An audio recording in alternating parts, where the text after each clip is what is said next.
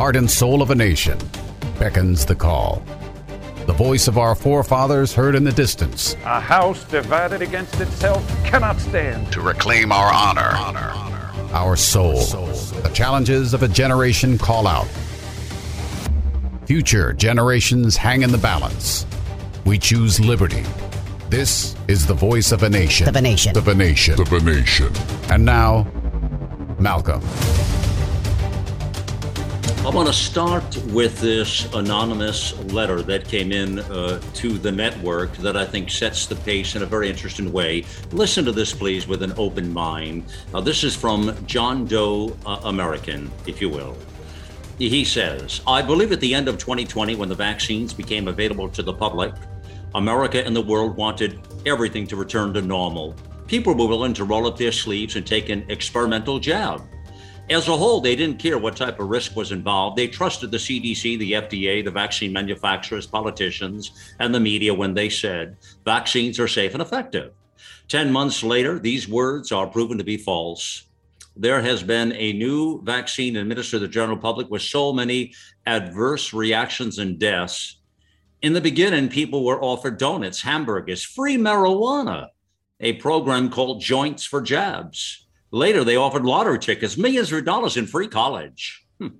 All of this quickly uh, changed into if you don't take the jab, you'll lose your job, right to access certain places of business, freedom to travel, or your ability to attend school.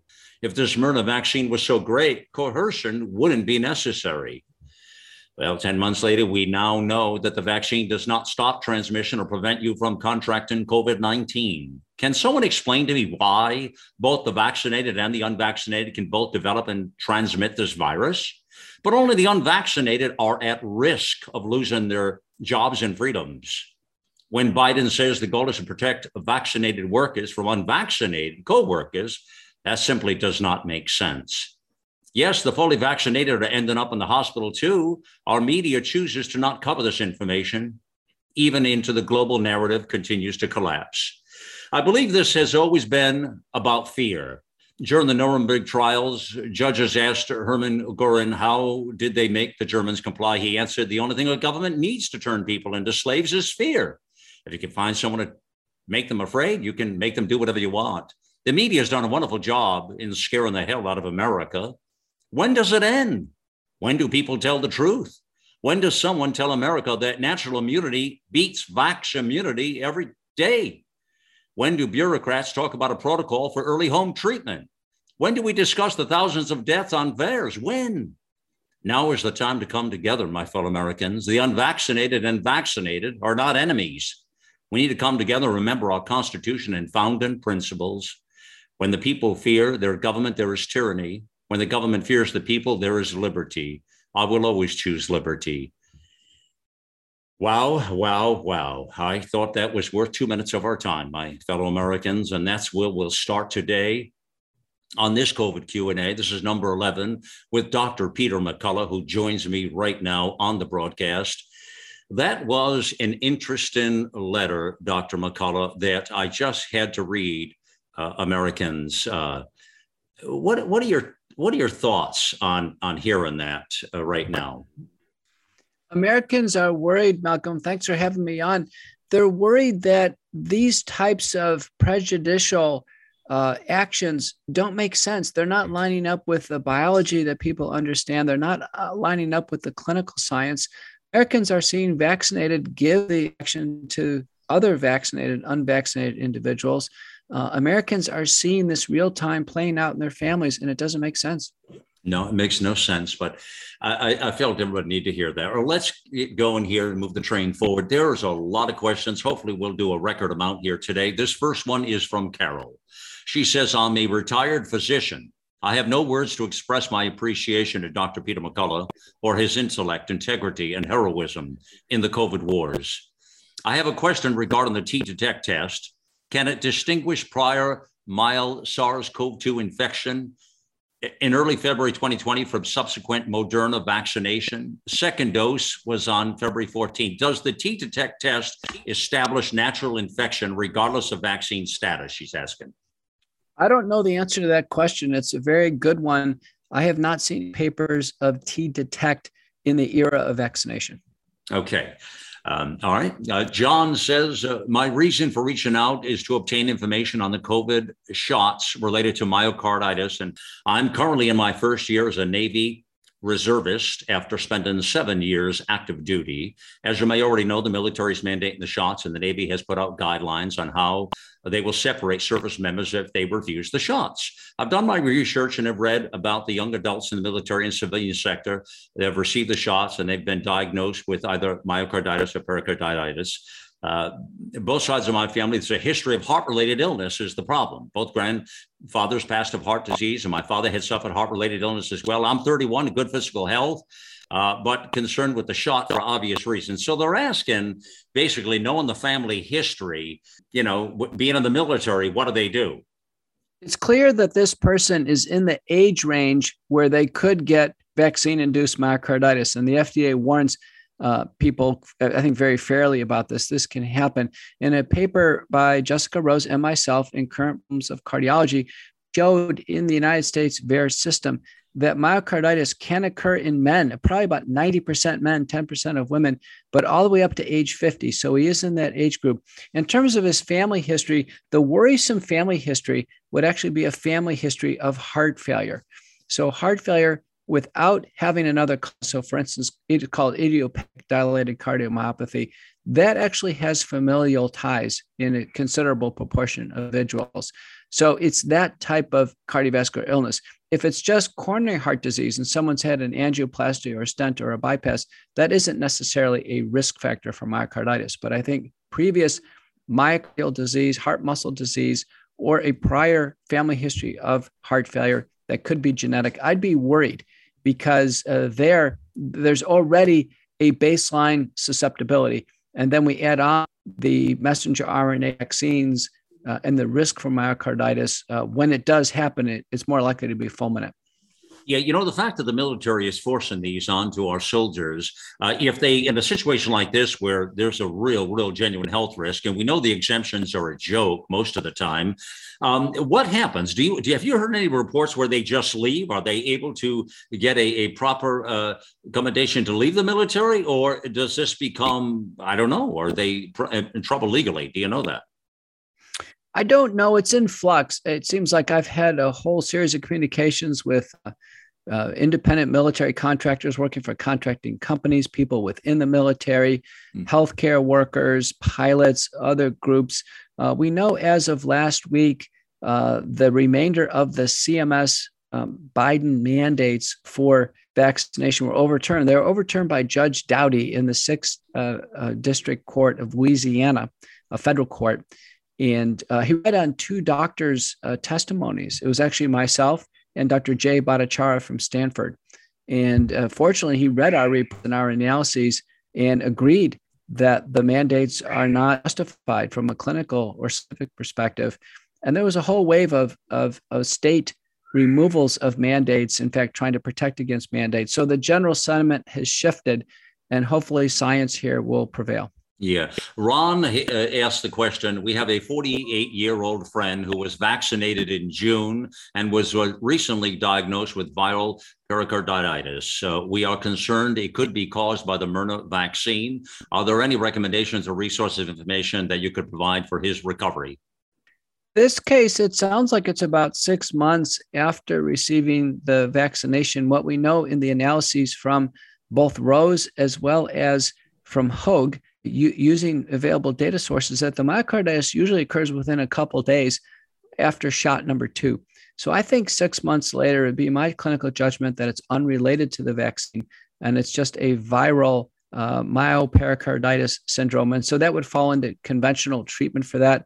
Uh, after the initial diagnostics are done, histopathological EKG, blood cardiac troponin, and cardiac echogram, most patients are treated with a medicine called colchicine, colchicine, and it's been shown in randomized trials reduces uh, the recurrence rate in this condition. Interestingly, we use colchicine in the acute treatment of COVID separately to combat the SARS CoV 2 virus. So here's an example of a generic medicine that we use in both applications. Okay, this next one's from Thomas. He says, I've read recently that British research claims vaccinated individuals' natural immunity is suppressed by the vaccine to the point where they cannot mount long lasting natural immunity. Am I reading that correctly? I'm trying to wrap my head around the concept. Does this apply to the Delta variant as well, which the vaccine no longer recognizes or is in, ineffective against? I can let listeners doing uh, his or her homework for sure.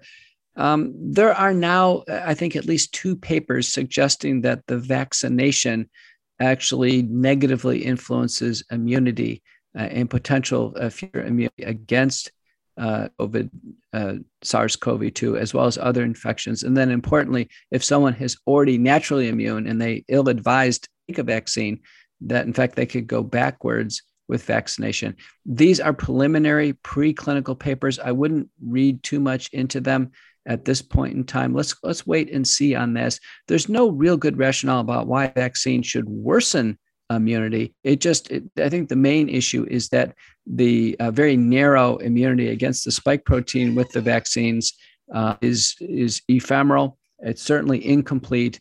And um, at, at, this point in time, it looks like 22 studies show the vaccines effectively run out of protection in six months. That's the reason why all the authorities now have instituted recommendations for every six month boosters.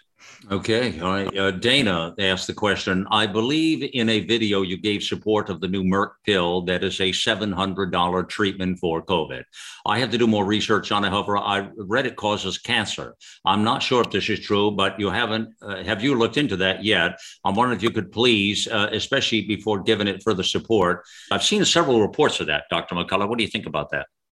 The new drug called molnupiravir is a drug provided by Merck and Ridgeback Pharmaceuticals, and it is an oral polymerase inhibitor. So it inhibits the enzyme that's actually trying to, you know, have the virus it assists in viral replication. So the drug inhibits viral replication to some extent, just like uh, intravenous remdesivir does. That's a polymerase inhibitor. There is an uh, overseas medication very similar called favipiravir used in Japan Russia, and four states in India that's actually approved to treat COVID 19. What we know with uh, in the clinical trials, it looked like it was about 30% effective. It had about a 30% kind of treatment benefit, which is pretty modest. Uh, that would be lower uh, than that of ivermectin, maybe on par with hydroxychloroquine. Uh, and there is a um, concern that it may be uh, carcinogenic because it influences polymerase in human cells as well. And the concern is that if we don't have good replication of human cells, actually have uh, cells go awry and become cancerous. Uh, you know, I have to tell you that the cancer uh, is, and with such a short term use of five days, 10 days, or even 30 days, I think the duration of use is going to be so short that the cancer risk will not add in. So okay, it looks like it's going to be modestly effective come into the program, you know, it should be provided free of charge. If, it, if they charge $700 for it, uh, people will look at that situation and they'll take hydroxychloroquine or Ivermectin any day of Merck product. Yeah, I just see that price tag. I was uh, surprised actually at the cost of that. And obviously, that sounds like a money laundering scheme to me. But uh, the next one's from Charlotte uh, said, What are some symptoms that can show up in the unvaccinated? Already had COVID people who are around a lot of vaccinated people. Yesterday, I went to church and then out to eat and came home exhausted. So they're wondering, uh, again, symptoms that show up in unvaccinated that are around people that, that have this. Uh, uh, I guess, yeah. You know, I was uh, struck. I spoke at a symposium recently in San Diego. Uh, it's called Reopen San Diego, and I was in a panel discussion, and someone asked about shedding, basically, vac- right. people around unvaccinated. Right. And Dr. George Fareed, who was uh, one of my co uh, witnesses in the uh, historic U.S. Senate testimony in November 19th of 2020, George Fareed stood up and said, "It doesn't exist."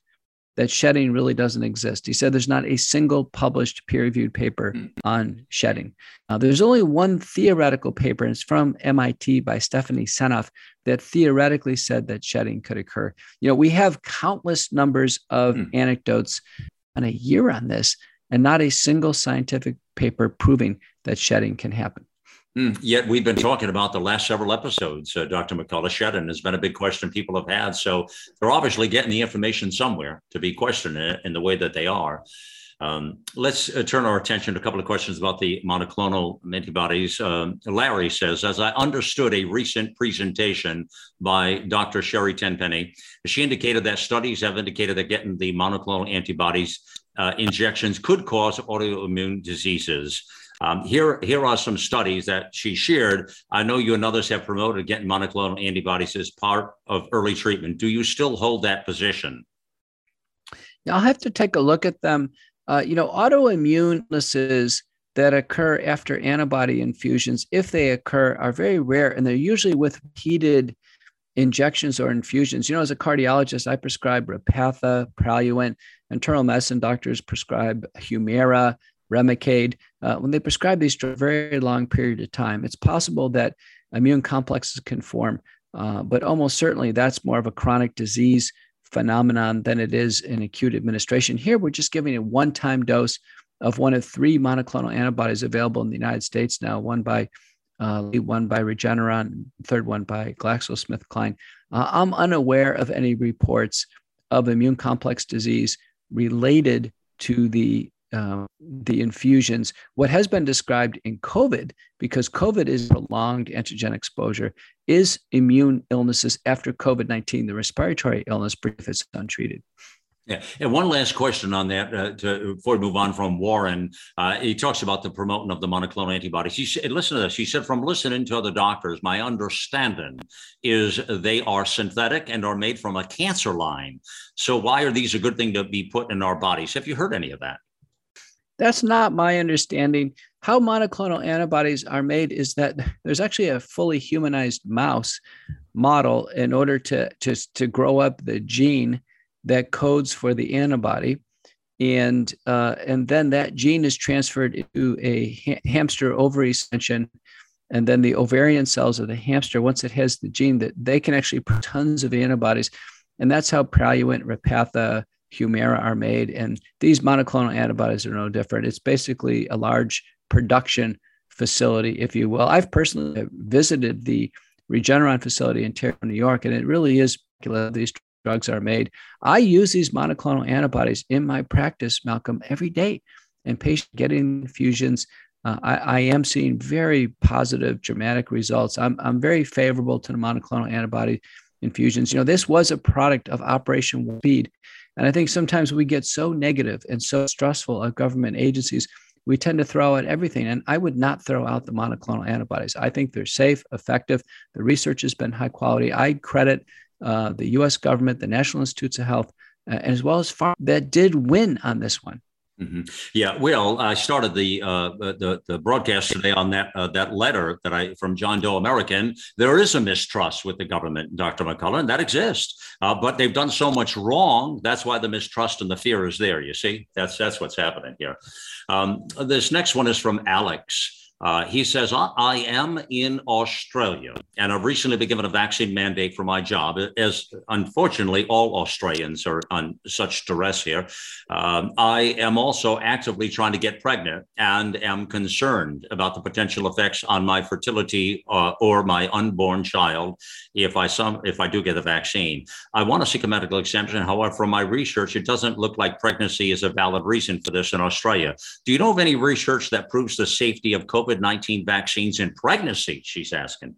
The registrational trials of all the vaccines excluded pregnant and with childbearing potential who could not guarantee contraception. So, by those exclusion, these individuals strictly should be excluded from taking a vaccine in practice. That's just regulatory uh, practice and regulatory laws carried forward to administration in a public program. So it would be really off regulatory standards to take a product that's never been tested in a woman trying to get pregnant or never been tested in a pregnant woman.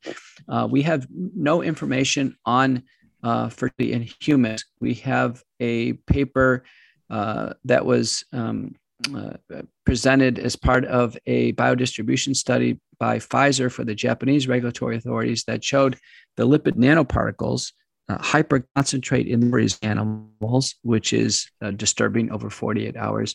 And then the European Medical so- Association asked Moderna to do a fertility study in animals, and Moderna dropped fertility in animals, but not to the extent that it would uh, kill the entire development program. So we've learned nothing good about the vaccines and conception. There's great concerns that the spike protein is in the human body now uh, for over a year. So a woman pregnant would have the spike protein and potentially convey that to a nascent pregnancy uh, in the uh, gestational phase. And then we have a paper by Shimabukuro and colleagues from in the New England Journal of Medicine from several months ago uh, with great controversy on HAPS trimester. And it depended on what denominator was used, but it was about 3,000 women pregnant who took the vaccine voluntarily. And the news wasn't good, Malcolm. It was uh, the rates of fetal loss could be as low as 12% in the first trimester, which was, in a sense, within the expected range, but could be as high as 83%. And so New England Journal of Medicine was peppered with uh, letters to the editor. And in the end, the authors just retracted their conclusions and said, listen, we can't conclude that this is safe. Uh, I have published with uh, Ray Strader, who has been on the McCullough report and leads the largest fetal loss center you know, in the country in San Francisco.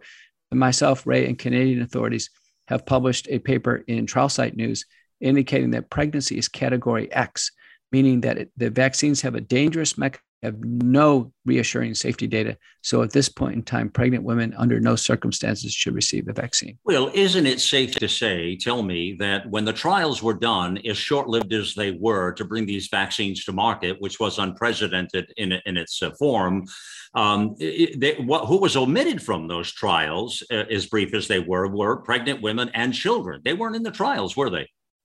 Well, pregnant women and women at childbearing potential who could not guarantee contraception, right. the FDA, the Human Ethics Boards, and the vaccine manufacturers all agree should not be in vaccines because the vaccines wouldn't be safe and wouldn't be, you know, it would be basically ethical to do that. So if it's unethical to have these women in the trials, Malcolm, they shouldn't be receiving it. See, that's my point. I, I, that's what I don't even understand why this is even an argument anymore with pregnant women. And isn't it children the same capacity? They didn't put children in the trials, right? Children weren't initially in the trials, but there's been subsequent trials uh, with Pfizer. Children age 12 to 17. Uh, the first author is Frenck in New England Journal of Medicine, and then in um, children age 5 to 11, and the first author is Walter in New England Journal of Medicine. Uh, so they were about 5,000 children have been studied with Pfizer. Those are the data I know. And remember, children ages 12 to 17, the Pfizer dose is unchanged from the adult dose, 30 grams per shot, two shots to immunize. And then in children 5 to 11, they drop it down to a third of the dose, 10 micrograms per shot on, uh, you know, on day one and then three weeks later. Uh, the, the pediatric trials uh, were not reassuring. Uh, they, you know, four, four to 5,000 children, you know, about two dozen cases of a drippy nose were, pre- were prevented. There were no serious illness in either placebo or in the vaccines. The vaccines weren't 100%. Yeah. But the bottom line is, you know, about a third got sick. They got uh, symptoms, a fever, chills, nausea, vomiting. They had to take time off of school. And there was mention of spread to family members, etc. We, we actually have no compelling clinical data that children sh- should be considered for a vaccine. Yeah. Um, you know, uh, Leo, let me get to this question. Ask the question. Uh, we talked about the T detect test um, that he took one after listening to the show recently um, and uh, to have a record of having the COVID 19. But, but here's the thing kids do not qualify for the T detect, he's saying, and other antibody uh, uh, test due to their age uh, he, he, he wants to have a record of the kids also having COVID 19. So he's asking, uh, because of these mandates, he says in uh, California, he says, so are there any immunity tests available for children that you know of? Children were not included in the data sets for the antibodies or the T detect test. However, I can tell you the principles are tractable meaning that if we were to just ignore the uh, regulatory description of the patient population and just do the tests in children, everything that I know would indicate that if a child did hit a positive antibody titer on any of the conventional antibody tests available, Quest, LabCorp, Abbott, Roche, Ortho Clinical Diagnostics, that's every bit as good as an adult hitting the same body test result. The same thing is true with T Detect. So I, as long as the doctor or the T Detect company is willing to accept a child as a patient and get the test done, I'd say do it. Yeah, absolutely. Here, well, let me remind folks we're listening here to uh, the COVID Q and A, and uh, with Dr. Peter McCullough. Uh, this is number eleven in the series. If you're counting and you've been um, paying attention to that, uh, this would be number eleven. Uh, you know, you know, I was thinking um, coming into the program today with uh, Dr. McCullough, he was talking about, you know, as you know, probably know, he does a lot of media appearances all over the country or all around the world, and uh, was talking about arena style events where people are just wanting to get out and get this information and so on and so forth you know, I started to think the success of these programs, the Q and A. Think about walking into arena. We, we've all done this probably at one point of our lives potentially, and you have you know seventy thousand fans there, or people ready to listen, or whatever the speech or the program or the uh, you know venue is. That's exactly who's tuned in right here, right now with us. That It gives you an example of the power of this broadcast, and you know, I just thought I'd share that with you I think the reason is because of the intensity of these questions and the way the programs move. There's such viable information that comes out of them. But I also want to remind you, we do these also with Dr. Henry Ealy. And Dr. Ealy is here on the network, actually, is a, a good uh, ally and, and, friend of Dr. McCullough. And the reason I bring it up, Dr. Ealy is what, what a tremendous force he is, positive for the world for sure. But he also, Dr. Henry Ealy, he's a naturopathic doctor. He looks at things differently, but very effectively. So it makes a very interesting team, actually, is what I suggest to you. Um, so, anyways, be sure to uh, hear those as well. Uh, you'll learn a ton from Dr. Henry Ealy as well. Now, of course, our show here, The Voice of a Nation, airs weekdays, uh, 6 p.m. Eastern Time. Anywhere in the world, you can hear it on the iHeart Radio Network. Um, and there's an encore at 10. So 6 and 10 is The Voice of a Nation here. My fellow Americans, we'll take a quick pause and we'll return to you on the other side. Oh, you're listening to The Voice of a Nation. Listen to Malcolm, the voice of a nation, on iHeartRadio or our free apps on Apple, Android, or Alexa. Dr. Peter McCullough.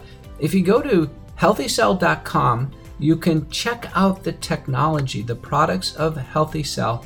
These are very innovative products. They are a form of bionutraceuticals that are bioactive and they come in a variety of categories. One is daily essentials, which are the bioactive multi and the vegan essentials.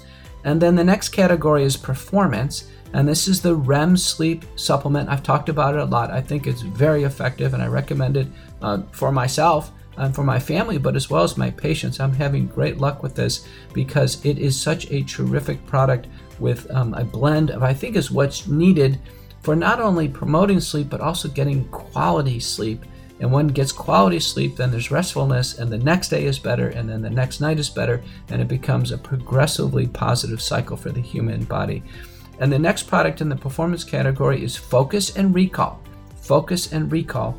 And I think that is the featured product that um, is coming into play for those with long COVID and brain fog that develops after COVID 19, the respiratory infection, but also after COVID 19 vaccination. And then finally, the main horse in Healthy Cell is the targeted support of Immune Super Boost. Immune Super Boost. And what we have here is a series of products that really can toe the line for patients who are working their way through the COVID 19 pandemic, either at risk for COVID 19, have had COVID 19 and recovered, are in the post COVID syndrome, which is now a diagnosis we put in the electronic medical record, and are suffering through a variety of manifestations of post COVID syndrome.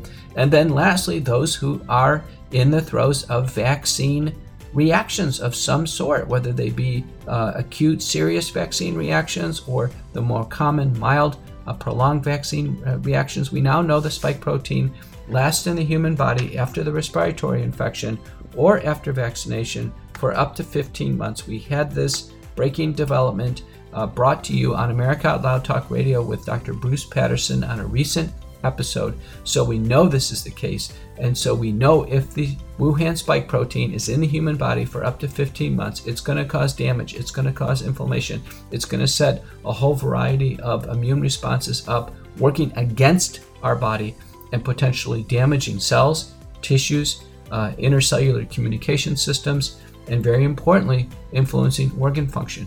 And here is where we need the maximum defense for the body, uh, the maximum and the most appropriate blend of micronutrients, uh, minerals, as well as vitamins to help the body get through this difficult time. So go to healthycell.com and check out the products, and in the promotional code, use the term out loud for 20% off your first purchase. Let's get real, let's get loud on America Out Loud Talk Radio. Our global experts are brilliant writers and engaging hosts on a mission of a lifetime. You'll find the latest news and inspiration on the front page of AmericaOutloud.com. We join you back here on The Voice of a Nation. It is Malcolm All Out here, yours truly. And thank you again, friends, for being with us on the mission here. We're joined by Dr. Peter McCullough. This is our 11th uh, COVID Q&A with Dr. McCullough. Uh, they are the most listened to uh, broadcast on the network. Uh, they've surpassed everything uh, and the people who listen to these programs is remarkable. We do our very best to get to all the questions. There are so many, we can't get to them all, but there are a lot of repeats as well. So surely you'll find your answer in here somewhere, I, I would hope, through all of these. And all of those are available on Apple Podcasts, Stitcher, Spotify, iHeart, Pandora, all back at the network. Just go look at the under uh, shows under the Voice of a Nation or the McCullough Report as well, and you'll see all of those and and these Q and A's as well. Uh, this next one is from Anne. And here's a couple of questions uh, that get into the Novavax a little bit here.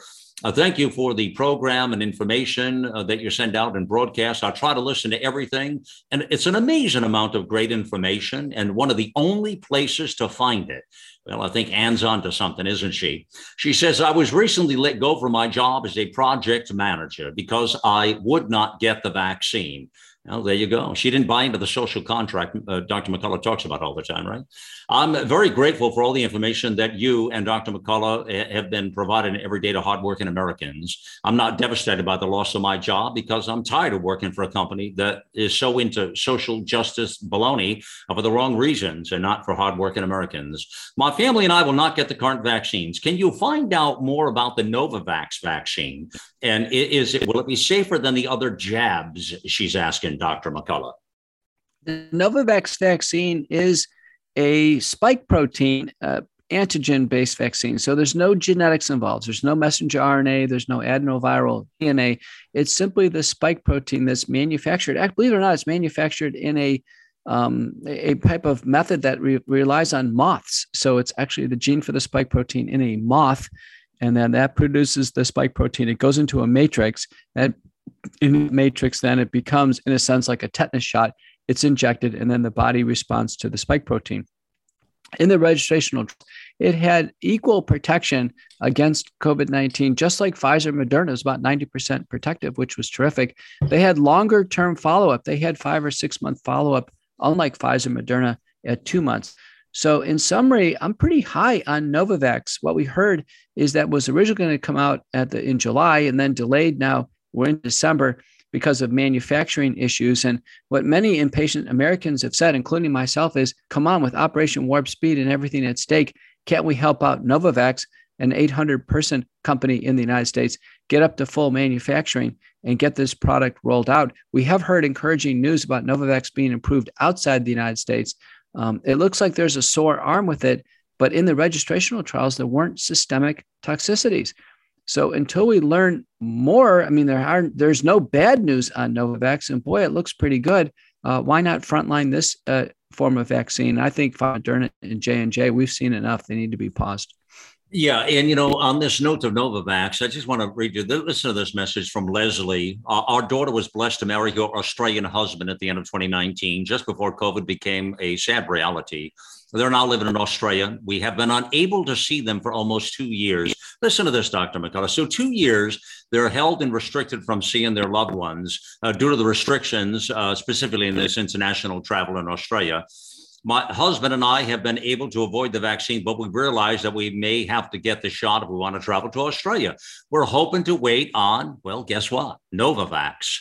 Uh, but are concerned it may not be available in the US. My question is which vaccine would you recommend if you had to have one? Back to that, if you had to have one question. We get that quite a bit, actually. Is there anything we could do prophylactically prior to receiving the vaccine? We get that question a lot too, that would reduce any side effects. Uh, and, and, then lastly, I want to listen to this question. Um, would taking aspirin reduce the likelihood of developing blood clots, et cetera? Uh, they take all the supplements and things now. How do you answer all that? Well, let's, let's first off look at efficacy, the to take a vaccine on the positive side. All the analyses that I have seen, it looks like Moderna is the winner. Moderna has the highest protection against COVID 19, both the respiratory illness, hospitalization, and death. It does wane over time, but uh, you know it goes from you know 95% to 70% over six months. But there's still some protection there. It's 100 micrograms of messenger RNA compared to 30 micrograms with Pfizer, and then Johnson Johnson's separate with adenoviral DNA. So Moderna looks like it's a winner in all the efficacy studies. In terms of safety, none of them look sufficiently safe, honestly. High rates of death, non fatal uh, events, myocarditis, and all the other things we've uh, talked about. And what we don't have is we don't have any approach to prevent uh, complications. Uh, many have said we'll take aspirin because of the blood right. clot issues with the vaccines. We could try that empirically. There are no randomized, there's no research studies. There are a few links there on the internet that are suggesting things to be done, including antioxidants like N-acetylcysteine, aspirin, we've already talked about, uh, other types of measures, maybe ivermectin antagonize the spike protein. Boy, I'd hate to think that we have to take a vaccine for actual reasons and then use a ton of medicines to try to you, you know, in a sense, provide an antidote for the vaccine. The safest thing to do is not take one. Right. I mean, you're dealing with your life here after all, you know. But, you know, my heart goes out to Leslie, uh, you know, just trying to see their relatives in Australia. It's a sad, sad state of affairs, really and truly it is. There's one last thought, and we'll move past Novavax. This is from Jennifer. I want to get hers in here quickly. Uh, Novavax vaccine appears to be submitting their evidence soon, she says, and, and request an EUA from the FDA by the end of 2021 here in the States. Does uh, McCullough have any insight? into the clinical trial safety and efficacy shown regarding Novavax. You think it's it's looking promising, you say, right? Yes, about 90% protection against COVID 19, the respiratory illness. Now, that's with the uh, wild type alpha beta, which are now extinct. I anticipate they'll have little or no data with Delta, which is the predominant variant right now. Uh, it looked like a sore arm, probably more sore than Pfizer Moderna, but no systemic issue that we see right now. So you know, until I learn more, right now everything that we see is Novavax is a go. And as soon as it can become available, I think for high risk seniors and nursing homes, nursing home workers, that would be the population I would consider. Most of the viewers sounds like they're much younger, mobile. Again, uh, the risk benefit ratio is not there for vaccine. Right. And I like what Dr. McCullough says, dude. I just want to remind listeners if you didn't get that from what he just said, it kind of proves right along what we've said. He's not anti vax. I'm not anti vax. Uh, we just want something that's effective, and that just proves it with what he says there, uh, right? You don't have to read between the tea leaves too much to figure that out here. Um, you know, uh, Dr. McCullough, this next one from Valeria says again, and we get so many requests in this uh, for this in. I'm wondering if we can get this in writing, but more so, maybe you have a couple of quick words on it. And, and it's this real simple question. I, I desperately need Dr. McCullough's COVID protocol, please. And, and I, I get hundreds of these requests in here. Um, can you sum that up in a quick summary, or is this something we should put in a written form and, and move on? What do you think? You know, the best links, Malcolm, is uh, the the um, COVID protocols now. They're on Association American Physicians website, aapsonline.org. Okay. They are on the Truth for Health Foundation, truthforhealth.org. Then separately, uh, protocols that you know I didn't participate in the development of, but are widely used are the frontline critical care consortium protocols. So I think those three websites will again share those websites again in protocols. They are updated as well as AAPS keeps leading doctors updated, uh, updated monthly. Those are the most useful resources traffic to those. Okay. All right. Molly says the news in my state has a slew of news stories about thousands of people being reinfected with COVID 19. Hmm. Also, noticing national news headlines about reinfections. I'm wondering, is there any legitimacy to this, or is it just more manipulation of data? No legitimacy at all you know, under a Freedom of Information Act uh, request, CDC is disclosed they've never had a second case of COVID 19 in the same person or spread it to anyone else. I've looked at it over the literature. I, don't think reinfection actually occurred. What's occurred is basically false positive testing. So what happens is, you know, people get COVID 19, they're seriously ill, they recover, they can intermittently test positive for the longest time. There is a tremendous amount of unnecessary testing for athletes, schools, travel. That generates false positives. And that the bottom line is, as far as we can tell, the clinical infection COVID 19 occurs once. And how do we know that? There's been so many patients with COVID 19. If it was possible to get a second time, we would have seen the same person come in the hospital over and over and go on the ventilator. We would have swept the nursing homes over and over again. Remember, early on in the pandemic, all we heard about was nursing homes. Do you know the US national average for death of COVID 19 is 83 years old? 83. So this is an illness, a serious illness of the elderly. We're not seeing second cases. I think we should, it's one and done. We leave this issue of reinfection alone. Uh, it's a non issue. Once somebody has COVID 19, the immunity is robust, complete, and durable, supported by 135 studies. I think there's a false narrative out there, reinfection, in order to keep the population in fear and try to drive more vaccination. Wow, that is incredibly well said. That's about as a declarative statement as I've heard on it, Dr. McCullough. So thank you for that. That should put it to rest for folks listening to that. Uh, Lou says, I received my second Moderna jab in early April 2021. On August 1st, I had my antibodies test because I was curious at LabCorp using the SARS CoV 2 semi quant total AB blood test. The results were positive with a with a 1664.0 um, uh, uh, um, what is it milliliters of antibodies present in my system. Uh, on August, on October 26th, rather, I was tested again using the same AB test. The results were 112.0, which represents a 33% decrease from August. Is there any studies or data out there that look at the threshold of antibodies produced by the vaccines and what levels of protection from severe illness and hospitalization those thresholds provide? It's a reasonable inference to say if the antibodies are positive against the spike protein infection, the patient is protected. I think it's fair to accept that.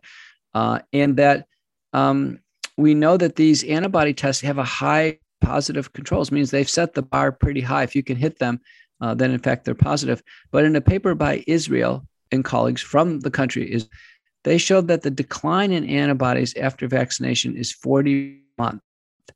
So I can tell you this person's on about that schedule, going to be about that decline. And at some point in time, the antibodies will be unmeasurable. All right, got a few questions coming up on the rinse now. Let's get into this. This one's from Terry. Do you need to, to, to make the uh, diluted iodine fresh daily or can it be stored?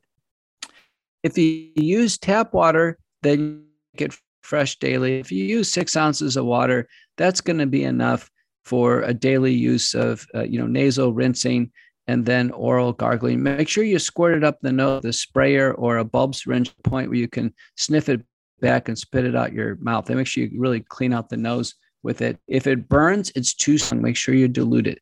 If you want to make a solution and have it last, then go ahead and use uh, distilled water.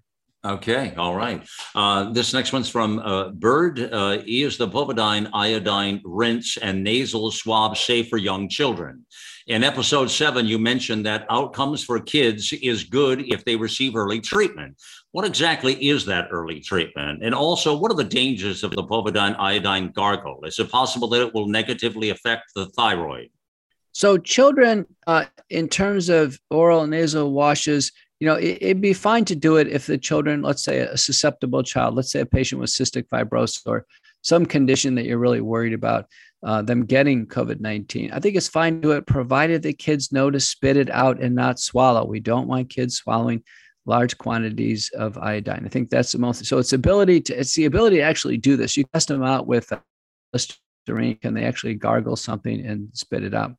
Uh, there's also a tolerance that kids may have with respect to nasal sprays that you're going to have to test each and every child. Probably age seven or so is where they could tolerate this. And you can do it. If it burns, it's too strong. Make sure you dilute it more.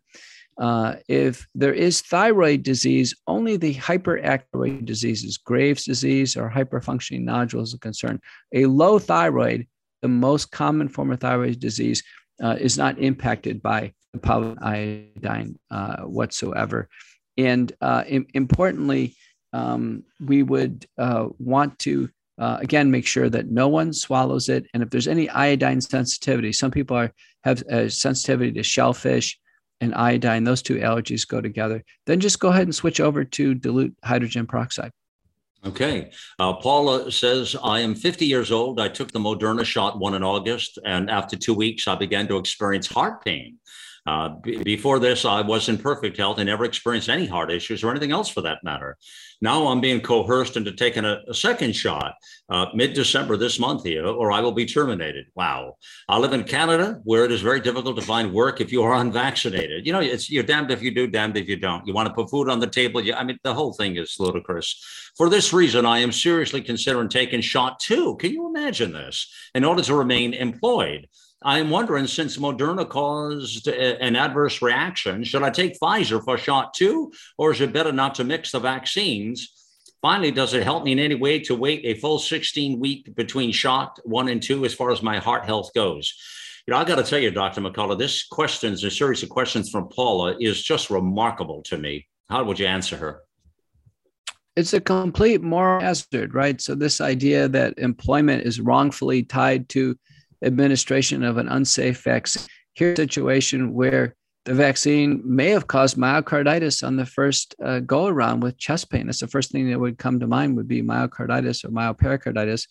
And at that first instance, should have been uh, an EKG, a troponin, cardiac echo to see if that diagnosis is there. As a general principle, once we've had any reactions on the first shot, whether it's myocarditis, allergic reactions, neurologic syndrome, period. So one shot, if there's side effects, boom, you're out of the second shot.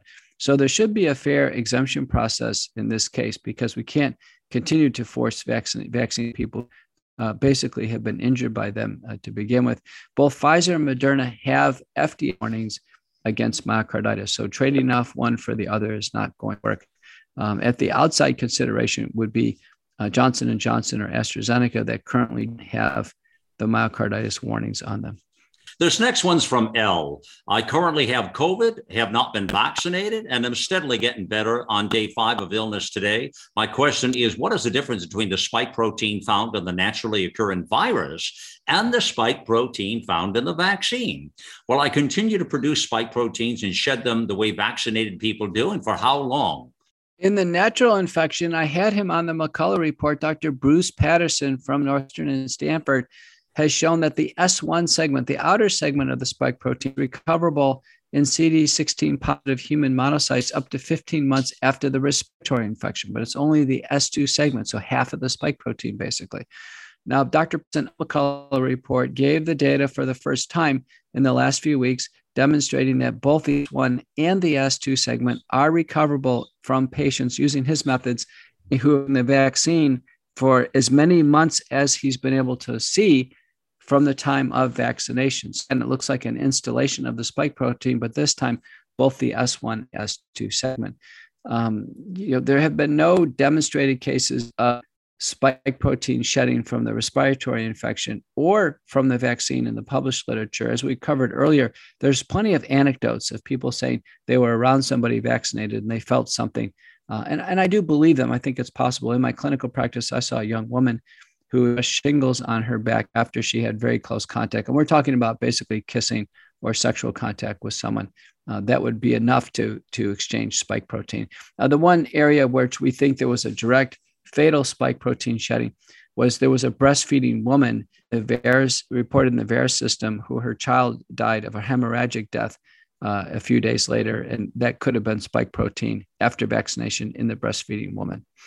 Okay. Next one's from Christina. Thank you, Malcolm and Dr. McCullough, uh, for these Q and A sessions. Are teaching the public that our healthcare should be a partnership with our doctors. I like that. I like the way she put it. That's why I shared it with you. What are your thoughts on COVID medications, budesonide, and fluvoxamine, fluvoxamine, I guess it is, if a person has already taken budesonide for asthma and Zoloft for anxiety due to autism and they get COVID? Okay, so budesonide uh, in randomized trials, the best one to quote is the STOIC trial, was associated with uh, about over an 80% reduction in hospitalization when started really early COVID 19, 800 micrograms per dose, at least twice a day for 10 days. So uh, I would go with budesonide in acute COVID. There's uh, That's a winner. Now, fluvoxamine is an oral serotonin norepinephrine reuptake inhibitor. And in three randomized trials, now the most recent one from Brazil was associated with reductions in hospital and death in acute COVID 19. We're not sure why. It may be just reducing the anxiety of the, the shortness of breath and the uh, severity of symptoms uh, in COVID 19, but it looks like a winner. And I think fluvoxamine is something I would use. It's not currently not in the McCullough protocol simply because the data weren't there when we had published it. I would consider it now, though, based on the randomized. However, the concurrent serotonin norepinephrine or, or serotonin reuptake inhibitor, in this case with Zoloft, would have to be stopped. So I would stop Zoloft or the other drugs in the class and go ahead and go with fluvoxamine. Oh, wow. Very good. Very interesting. Uh, may want to update that information out there too. But uh, all right, Ted asked uh, Does uh, Dr. McCullough think the graphene oxide in the vaccines is toxic or safe? It sounds like scary stuff to me, but I'd like to get his take on it. I don't have any information on ingredients that are not disclosed by the manufacturers. So uh, the public is becoming increasingly impatient with the vaccine manufacturers, which are not disclosing the full list of ingredients in the vaccine. So we simply don't know whether or not uh, graphene oxide is indeed in the vaccine. Interesting. Wow. And just to think we don't even know what they're putting into our bodies. That's remarkable, really. Uh, Shelley says, Thank you for all uh, that you are doing. Can you ask about the changes being made? Oh, in the PCR testing. I heard the current test will be retired at the end of the year. What is being planned and what test will be uh, uh truly t- uh, tested? You know, I- am hearing this question a bit now. Do you know about this? Yes, the CDC uh, has announced earlier this year that the original CDC methods for PCR detection of COVID 2 could not distinguish between influenza and COVID 19. So, first concern is in the original parts of the pandemic at the very beginning, we relied on the CDC methodology for all the laboratory derived assays for SARS CoV 2. My health system did, everyone else's did, meaning that the uh, departments of public health all the hospital based assays early on could not tell flu from COVID 19. So, invariably, some people with flu were diagnosed with COVID 19 and probably improperly treated with remdesivir and other treatment.